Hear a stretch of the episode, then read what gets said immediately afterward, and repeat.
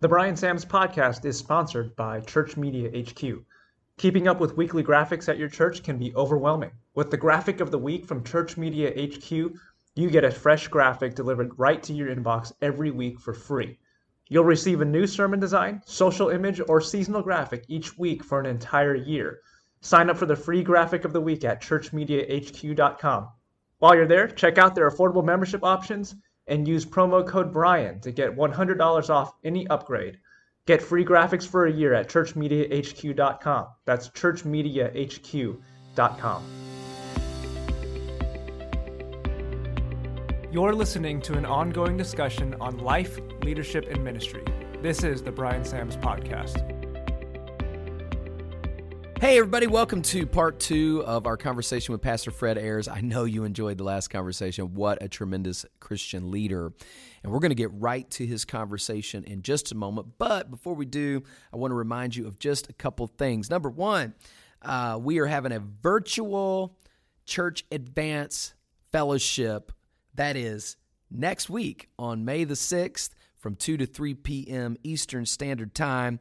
We're going to be hearing testimonies from the Church Advance National Conference, as well as hearing a conversation between me and Pastor Kurt Skelly regarding the pastor's schedule, a step away from burnout and a step toward health and you will not want to miss that. We hope you'll get registered. Check out the show show note link, and you will find a place to register with just your name and your email address.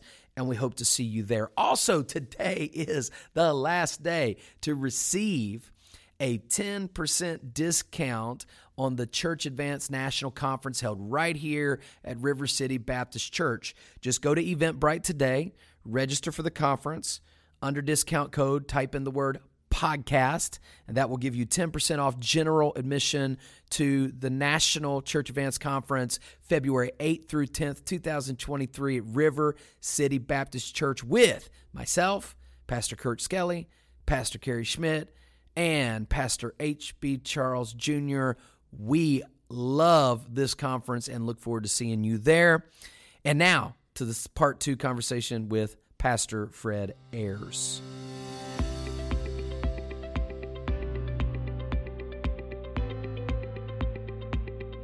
Hey, everybody, welcome back to the Bryan Samms podcast. This is, of course, your host, Bryan Samms. Man, I'm excited. We are uh, here in the recording studio, Jacksonville, Florida, and tomorrow, as of this recording, we're launching the Church Advance Conference, the, the inaugural Church Advance Conference. We're already planning on doing it again because of the great feedback that we have received. And I'm so thrilled to have back for part two of a conversation with Pastor Fred Ayers from the Walnut Creek Baptist Church in Erie, Pennsylvania. As a side note, I'm sure glad to be in Florida rather than Pennsylvania, Erie of all places, in February. So, uh, and and just as a, a, funny side note, he is a Bills fan. I am a Kansas City Chiefs fan, and uh, we won that battle this year in 2022. But we turned around and got skunked. Uh, well, we're going to change the rules for overtime. I hope we do. I'm a college overtime college, guy. Yes, college right. overtime is absolutely the best way to do it. It's fair on all accounts. I hated it in 2018 when we lost to the, um, or was that 19? When we lost to the uh, uh, uh Patriots, Patriots. in in Kansas City. But I loved it when we played the Bills. Right. Um, but then the very next week we had the same chance. Same thing. And he threw an interception. And I love Patrick Mahomes. Never going to slam him but he had a rough game against the Bengals, no doubt about it. But anyways, that's beside the point. But that's the important stuff. That's pretty important. Yeah, absolutely. Pastor Ayers, thanks for joining us again. It's really great talking to you, and I, I just I, I, feel like we've really been able to connect on a good friendship, and I'm looking forward Amen. to seeing how the Lord will allow us to fellowship together and maybe serve together in the future. Last time we talked about just what God did and the circumstances He used to lead you to a transformation, a philosophical shift. Sure. Now, today, I want you to walk us through. You're an engineer, you told us last time. You're very methodical. You're very detail oriented, which I'm not. Um, you've got notes, I don't. uh, and but there is a strategy um, Absolutely. Mine was a little more expedited, and you're, you're going to tell us how yours became expedited.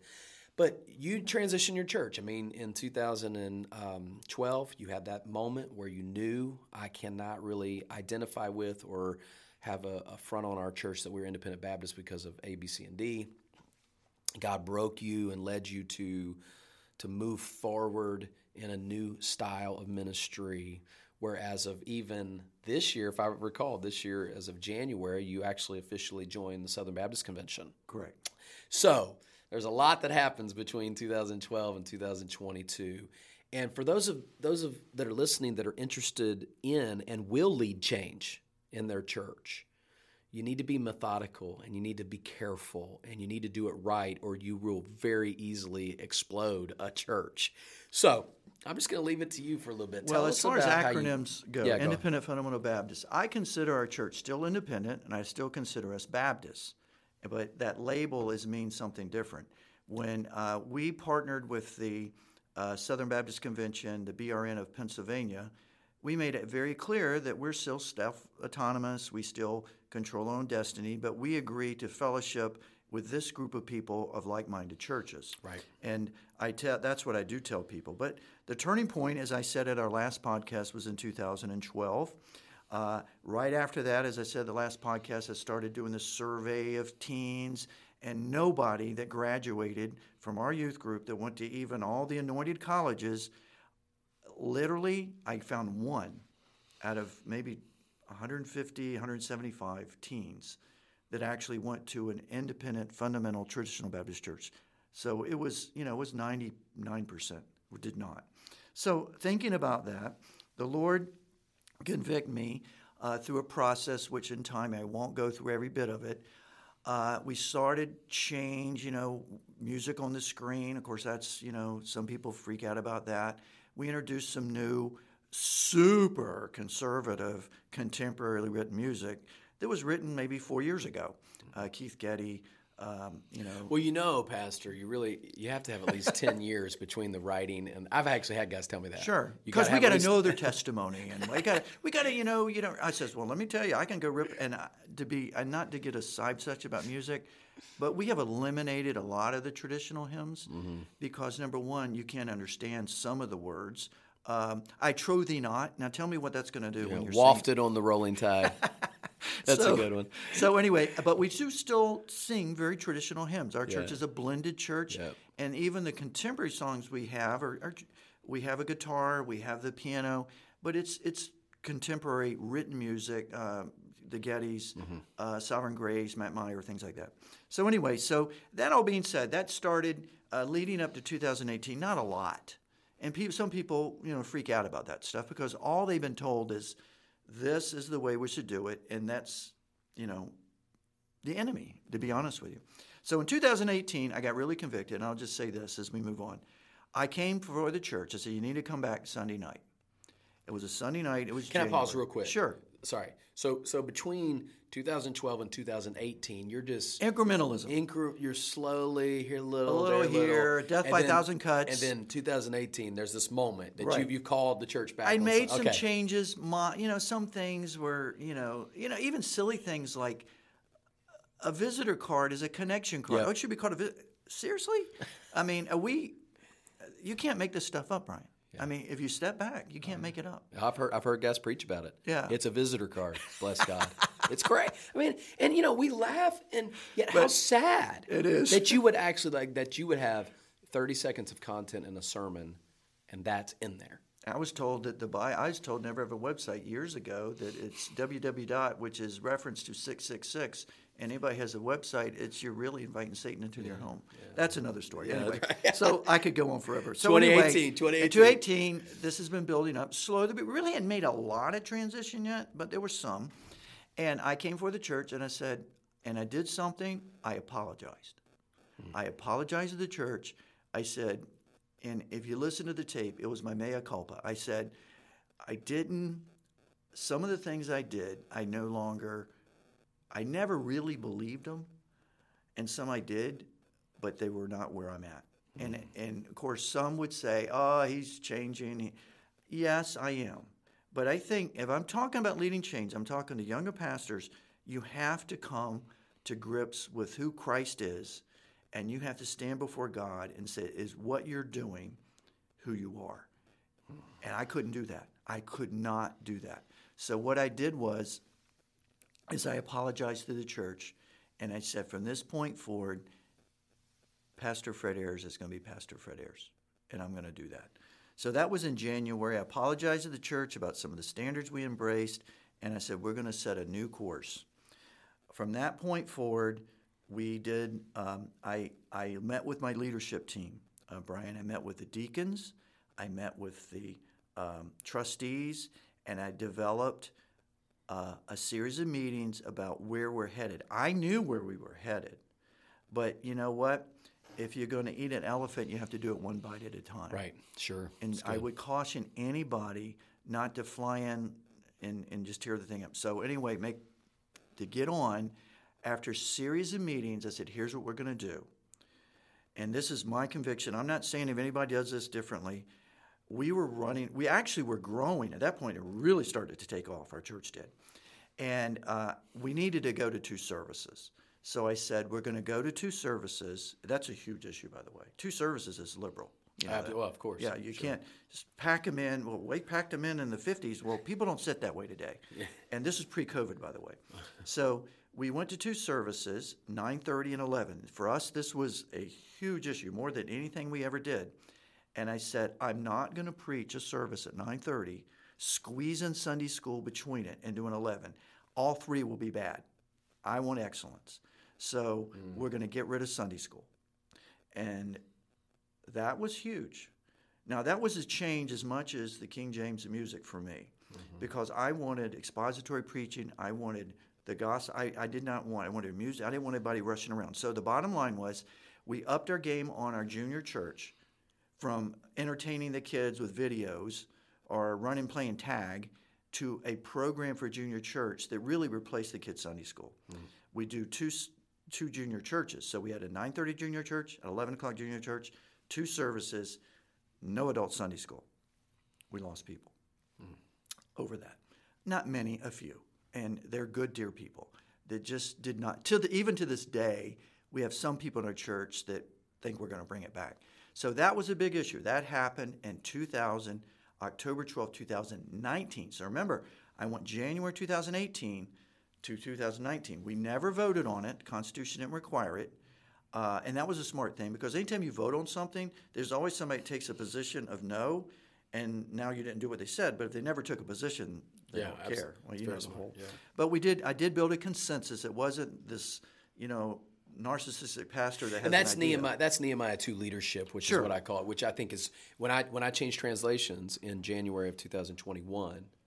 Yes, uh, that was after weeks and weeks and weeks and weeks of informing, educating men, deacons, pastors, a big group of them for eight or ten weeks on Wednesday nights. Then I then I shared it with the church collectively in a series Amen. of sermons. Then about a month later, I, I actually implemented the change. And and you're talking about building a consensus. That's there's a, so much wisdom there. It's exactly what Nehemiah did. He took some men with me, and he went and then he observed. And what I love about this principle is he he they caught the burden with him because he demonstrated to them the brokenness. Mm-hmm. Here's the gates, here's the wall, here's this. And building consensus is a key element of leading major change. So I appreciate you saying that. And we did that. In the, I, of this comes from my business background. When I was an engineer, I ran a, a, a, engineering department, and you just don't walk in and say, "Hey, next week all this is different." You have to build a culture of change. And what we we are now, we are a culture of change uh, we're used to change, so we want to change something next week. People, it's it's we're trying to build that culture, not change for the sake of change, but change for the gospel. Mm, it's good. When all that was going on, and this is our big. If you go to our website now, you'll see it's blasted everywhere. We're disciples making disciples. Mm-hmm. Uh, I got involved in some books with Jim Putman, discipleship.org. I got really involved and Bobby Harrington. Um, I think you guys in, in, Veritas used some of his material. I'm not mm-hmm. sure. Mm-hmm and I said, we need to be mature disciples. Now, that was all going along as we were making the change. So it wasn't making a change because we're just moving. We're to make disciples. We're to love God and love others. We have, if you look at our website and you go to our church, you walk in, we have three things we do we worship, we connect, and we study. Worship Connect Study.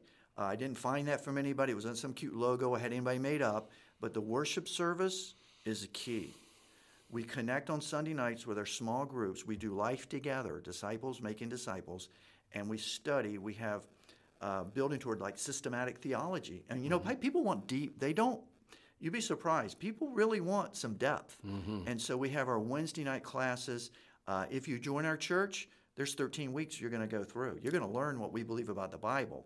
Mm-hmm. So anybody calls us liberal, I defy them to show me what liberalism is. That's Absolutely. liberalism. Yeah, uh, well, they, they, they've redefined the word. So yeah. Right. So we went through that, Bryan. Um, it was phenomenal. Mm-hmm. And then um, our leadership voted in July 1990, 2019 100% to make these changes. Two services, connect, worship, study, and that was huge. And then in March of 2000, everything changed. Yeah, right. 2020. You know. 2020, yeah, I'm right. sorry. Um, so the message of God is our preaching. And this is nothing. I'm not saying anything to you that you don't already know. But we wanted to use the methods of God. Mm. If the message of God was is inspired, I believe his methods were inspired. Mm. And Jesus' methods one on one with 12 guys. He mm-hmm. had, of course, he had the Sermon on the Mount, he had some large preaching, but we're to do life together. Yeah, absolutely. And that's what we're doing. We've lost people over that, a few, that believe that we're to come to the show, I call it the show, mm. service Sunday morning, Sunday night, Wednesday night, yep. and that's all we do.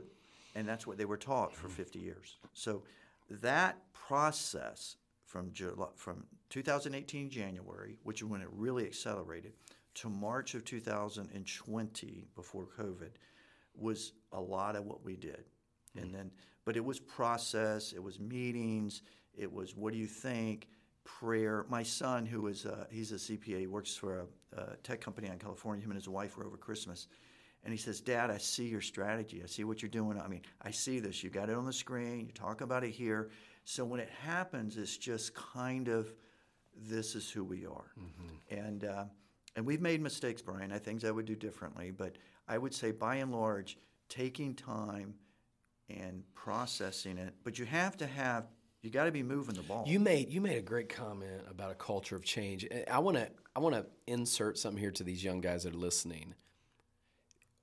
The the hardest part's getting over the hump that you mentioned.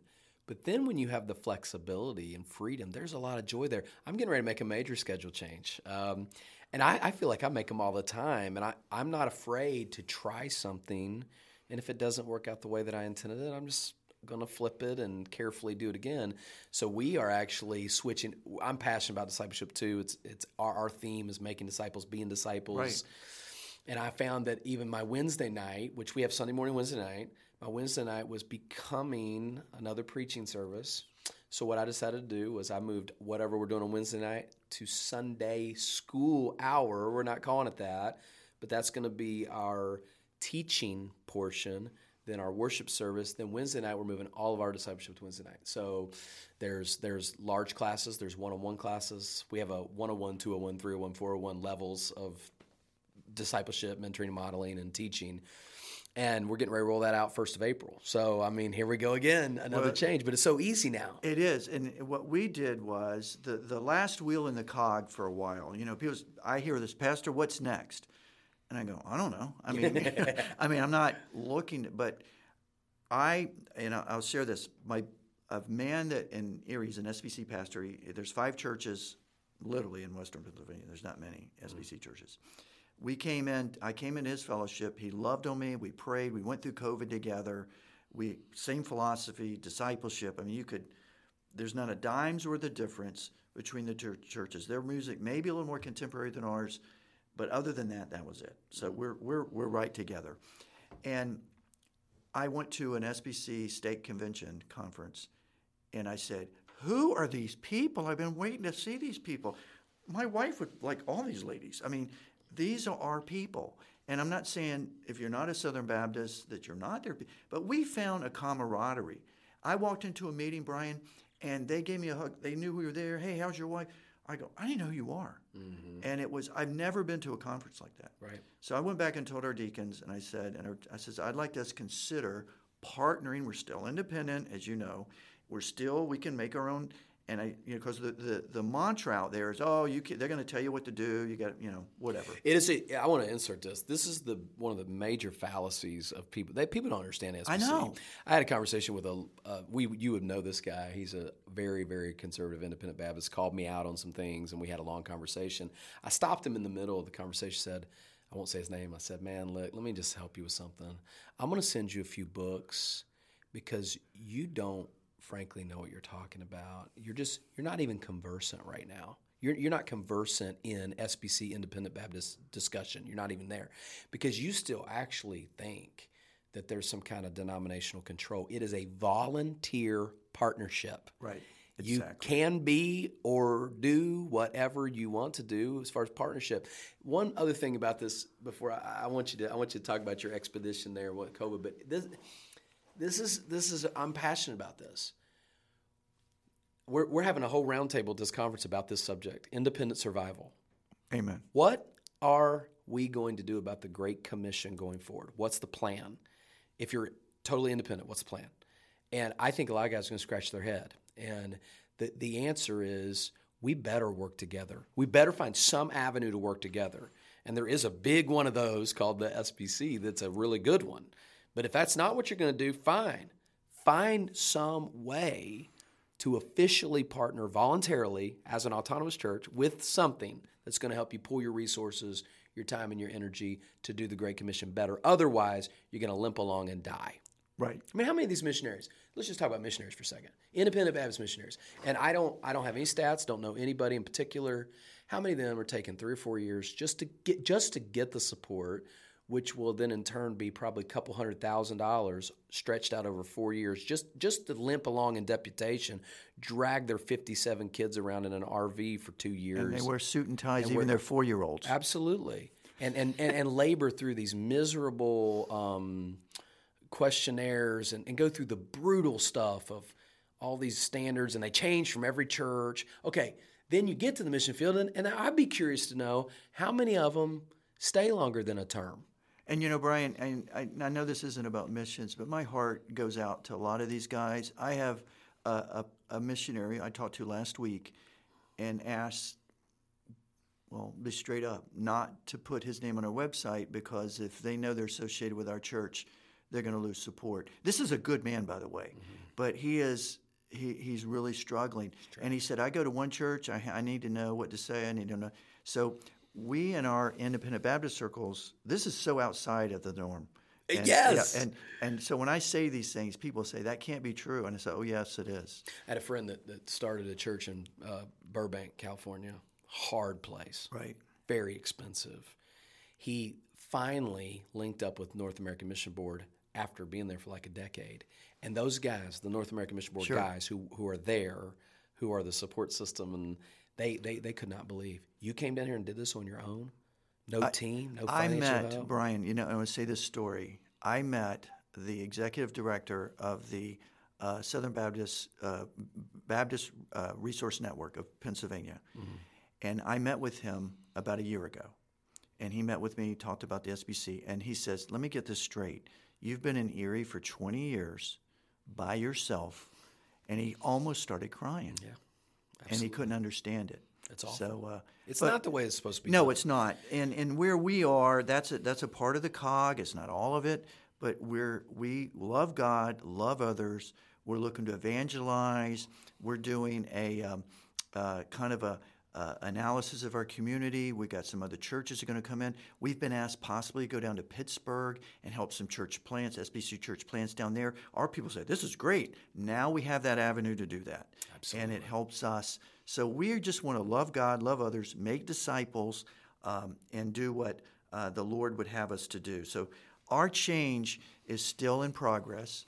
I think any church that says, "Oh, we're done," is, and I, I want to hand the reins over. Don't know how long it's going to be, but when I hand the reins over, I want to hand the reins over to a a, a, a, a preacher that does expository preaching, that exegetes the Word of God, that it loves God, love others, and can be willing to evangelize and discipleship our community.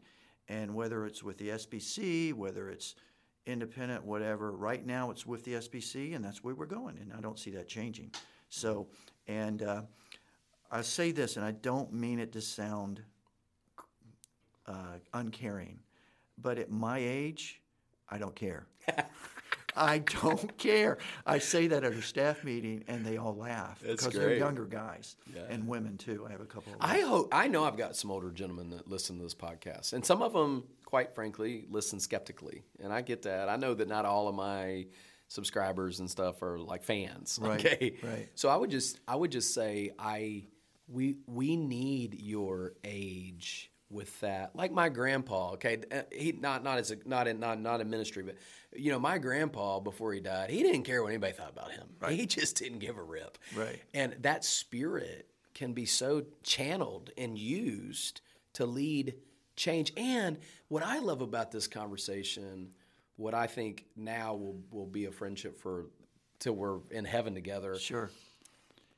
is that we need, I need, I need the older preachers in my life. And we, but what we need is, I think young guys oftentimes, Pastor, they think that every older voice in my life is the one that's going to be checking me down. Oh, you better be careful. You better be careful. We need also some older voices with vision. with vision absolutely that help encourage what we're trying to do. My best friend in Jacksonville is about an 89, 85 year old preacher named Walter Bennett. He's a lifelong SBC guy. He's, pastored, he started churches. He pastored one of the largest churches in town, south of here, Hibernia Baptist. It's down mm-hmm. on Fleming Island. And now he's retired, and but man, he's such a good brother. And his his grandsons pastor like hipster churches and all this. But he is he is he's helping me in the areas that really matter family finances like guiding me but then when it comes to ministry and enabling and helping me with vision he's really pushing me forward and so we need this we the younger guys under the age of 40 i'm past that now but under the age of 40 we need the wisdom of the older brothers but we don't need it always as the check down Right, and I think that's what happens, Bryan. Is you got to have a vision, you got to give hope, you got to give something for the future. And I, what I see in, in my job is not to say, "Oh, these days are bad." It's fun. Look, they've been a lot worse. I mean, just study history. Hmm. Seriously, I mean, let's wake up. It's not hmm. that. I mean, it's bad, but we need to say, is Christ in charge? We can have an effect on a community. I'm talking to Christians now. There's a lot of people out there that need the Lord. And what are we doing to get in their presence? Hmm. You know, I say this to our church all the time. I think John MacArthur was his quote, so I'll give him credit for it. We don't need to make our mission field the enemy. Mm. We need to be out there, and you know what? It's hard enough as it is. The second quote, I, uh, I think I credit to him, or Johnson, who is, works for MacArthur, he said the following. He said, uh, You have to earn the right to be heard. it's good And we need to be out there. And I, I preach that to our church all the time. Have you earned the right to be heard? Maybe you take them a meal. Maybe you love on them for a year before you ever have the opportunity. But you mm-hmm. know, discipleship and evangelism is hard. It is. And I admire hard. you. You guys are in a, uh, you know, the kind of area I'm sure is very There's no difficult. Christians in But you want to know what's amazing about here in Jacksonville? You would think this is the that, no, no, no. These are cultural Christians. I know. These people don't know God. I have seen more people saved here that thought they were saved when they started coming here, and and that's the bread and butter down here. You got to unsave them first, and then and then and then they'll follow Christ when they get into a gospel preaching place. Pastor Ayers, is there anything else? Man, you, you've seen some great things about uh, uh, transition, and, and then, of course, COVID expedites it. Any other words just about transition planning or things that would help? Well, we laid it out. Yep. I laid it out, and honestly, my wife is. I mean, she'd have gotten her doctorate. She had met me, and I kind of held her back academically. But she's uh, she's my she's actually our administrator who will be retiring this year, and I'm turning it over to somebody else.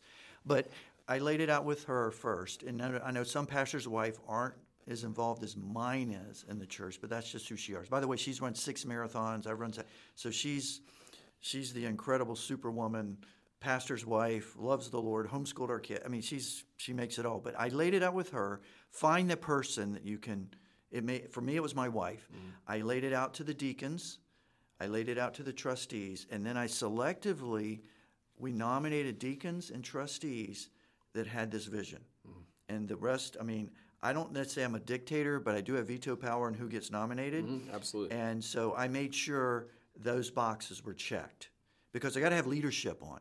And we prayed and I brought it up. This wasn't a, a, a, bait and switch. It wasn't, oh, Pastor got in a moment and he's, you know, he'll get over this. I have heard that, by the way. Mm. Uh, by the way, I'll tell you a really fun story. We got rid of the pews during COVID, and it worked out well because we needed to do it anyway. And we brought in chairs. And I had a, a, very saint say to me last week, he says, Now that COVID's over, are we bringing the pews back? And I said, Yeah, well, they're stored out in the back 40. We have plastic over them. We'll bring them back in a couple weeks, you know. But things people think change is going to stop. So I would just say, take it slowly, pray, get a mentor. Uh, I found the SBC guy in Erie that him and I worked together. I bounced things off him. And, and, but you've got to go forward. Mm-hmm. Um, if not, uh, and love people because you're going to get aggravated. I know you've never been aggravated over oh, anything.